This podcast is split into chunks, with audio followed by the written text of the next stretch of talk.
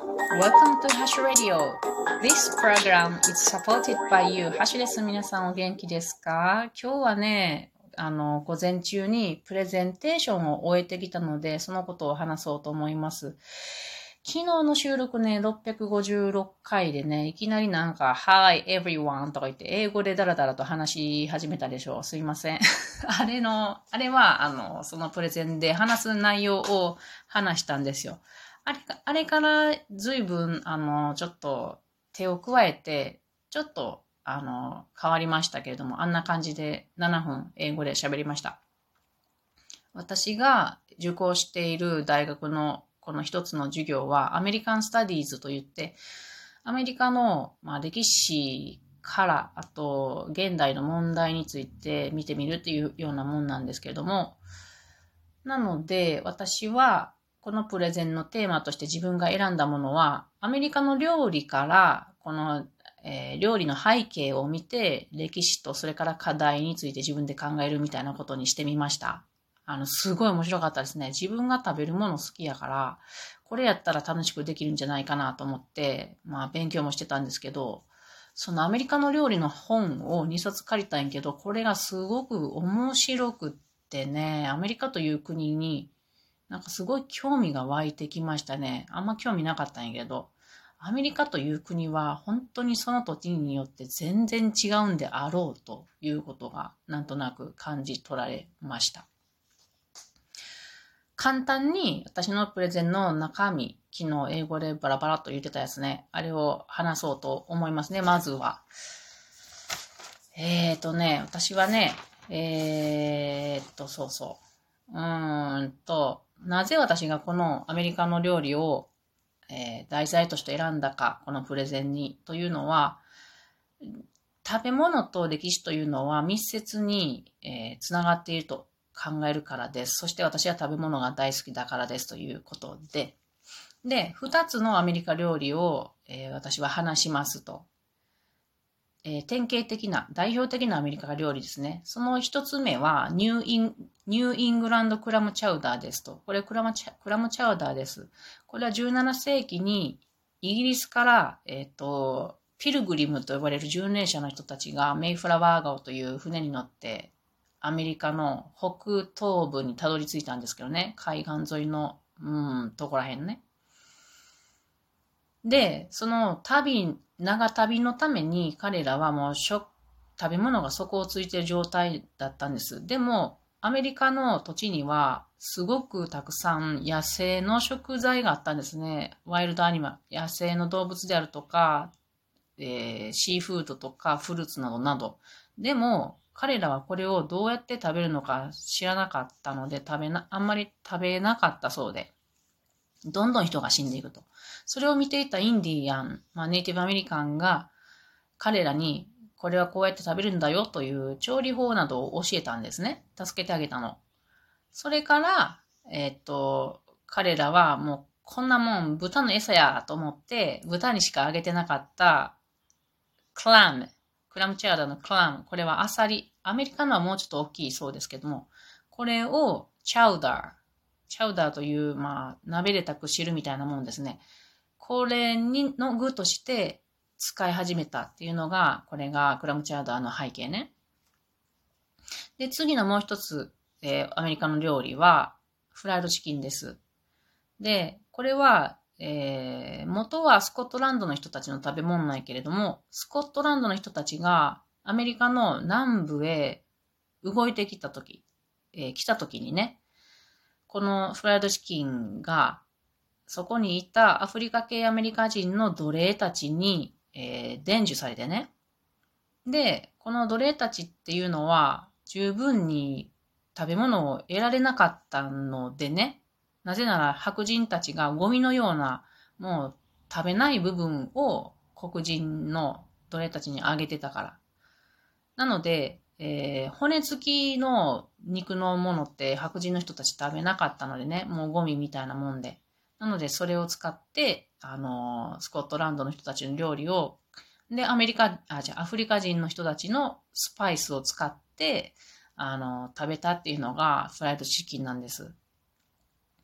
で、このフライドチキンっていうのはソウルフードっていう料理の一つなんですね。アメリカの料理の一つにソウルフードっていうのがある。で、このソウルフードっていうのは日本人やとなんかこう、なんやろ、なんかこう、味噌汁みたいな感じになっちゃうと思うんやけども、実はソウルフードという言葉は、このアフリカ系アメリカ人、アメリカにおいてね、アフリカ系アメリカ人の伝統食ということで意味が違うんですよね。で、このソウルフードっていうのは、白人の人にとっては、南部の奴隷の食べ物であると差別されてきていたんです。2020世紀までは。なので、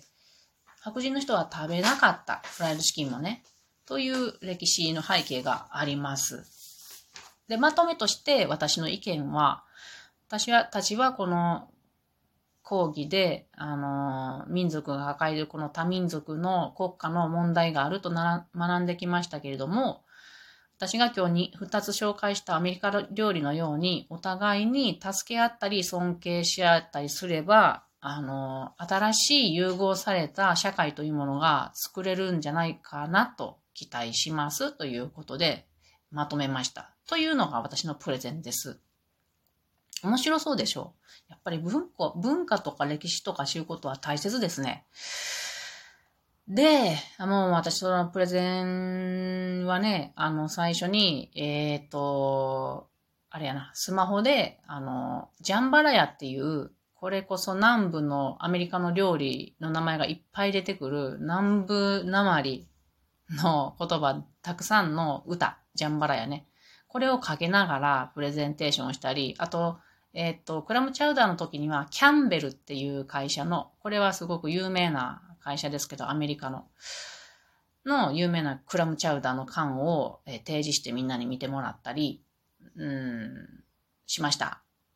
で、私はすごく楽しくできましたね。もうね、ズタボロですけども、アクセントとかも忘れてたり、いろいろ、ま、うん。でもみんなのこの顔を見たりしながら、うん、私は楽しくできたので、よかったかなと思います。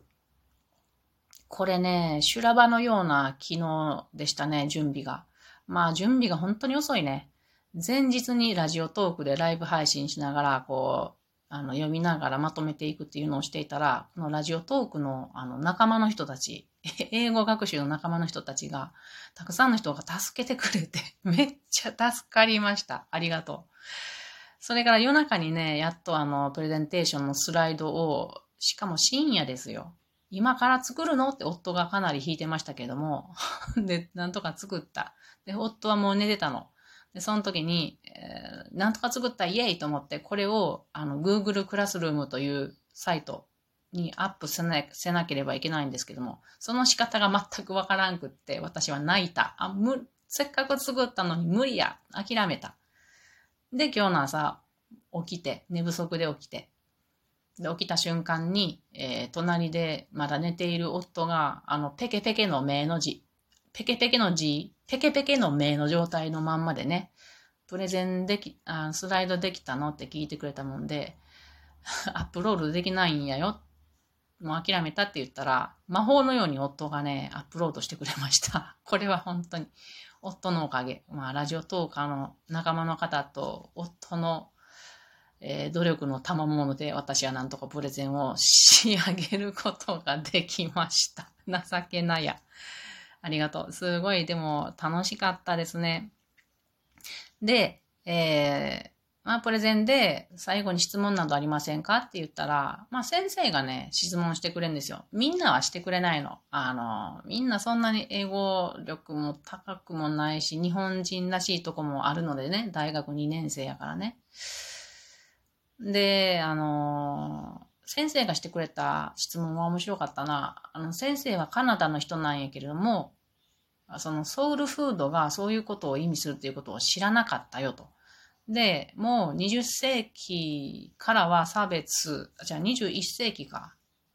らは差別されていないっていうことやけれども、本当にそれはどうなのかなって聞かれたから、差別はされていないとは言われているけれども、地域によってとか、あと年齢によってとか人によっては今もあるんじゃないかなと私個人的には思いますっていうことを英語で答えました。楽しかったです。で、このプレゼン、他にもね、学生さんたち5人ぐらい今日はやってたんやけれども、面白かったですね。ベンジャミン・フランクリンについて話している子もいたし、アメリカの音楽について話している子もいた。この子に私は質問したんですよ。なぜこのテーマを選んだんですかと言ったら、彼女は音楽が好きで、特にジャズが好きなのですとおっしゃってたので、すごく良かったですね。彼女のスライドはすごく良かった。あと、銃問題について話している男の子。これちょっと面白かったのがね、その男の子が出番になる寸前にね、隣の列に座っている、あの、いつも机にう、突っ伏している、突っ伏して英語を拒否している男の子がいるんやけど、かわいそうにね、頑張ってるには参加するだけで頑張ってるなっていつも思ってんだけれども、この授業レベルが高いもんでね、が、その男の子のとこに行って、なんかごそごそ言うてたのよ。何かなと思ったら、その男の子のプレゼンの番が回ってきた時に、なんか急に一緒にやるっていうことになったらしくて、多分この男の子頼んだんやろね、この子に。ごめん、一緒に入らせてっていきなり。で、先生も仕方ないから承諾してやってましたが、そんなことあるって思ったけどね。でもこの最初からやろうと思ってた男の子の度胸に私は感動しました。そんなん絶対嫌って私やったら言うと思うけど、この子は受け入れたからすごい子やなと思いましたね。あと、女の子もう一人は平等性について、えー、男女の平等性とか民族の平等性などについて話していました。この子もね、もう私みたいに紙、紙、紙に出して喋ってないのね。若い子はもうスマホにメモを入れてあって、それを見ながら喋ってるっていうのがすごかった。でやっぱり新しいこの若い子たちっていうのは、スライドがすごく上手に作ってあるから、私これ上手になりたいなと思いましたね。考えてみると、ちょうど1年前、私は初めてスライドを作って泣き泣き、あの、同じアメリカンスタディ1でプレゼンをしました。今年はちょっと使えるようになったなと思ったので、これだも、これからも精進したいと思います。ではまたね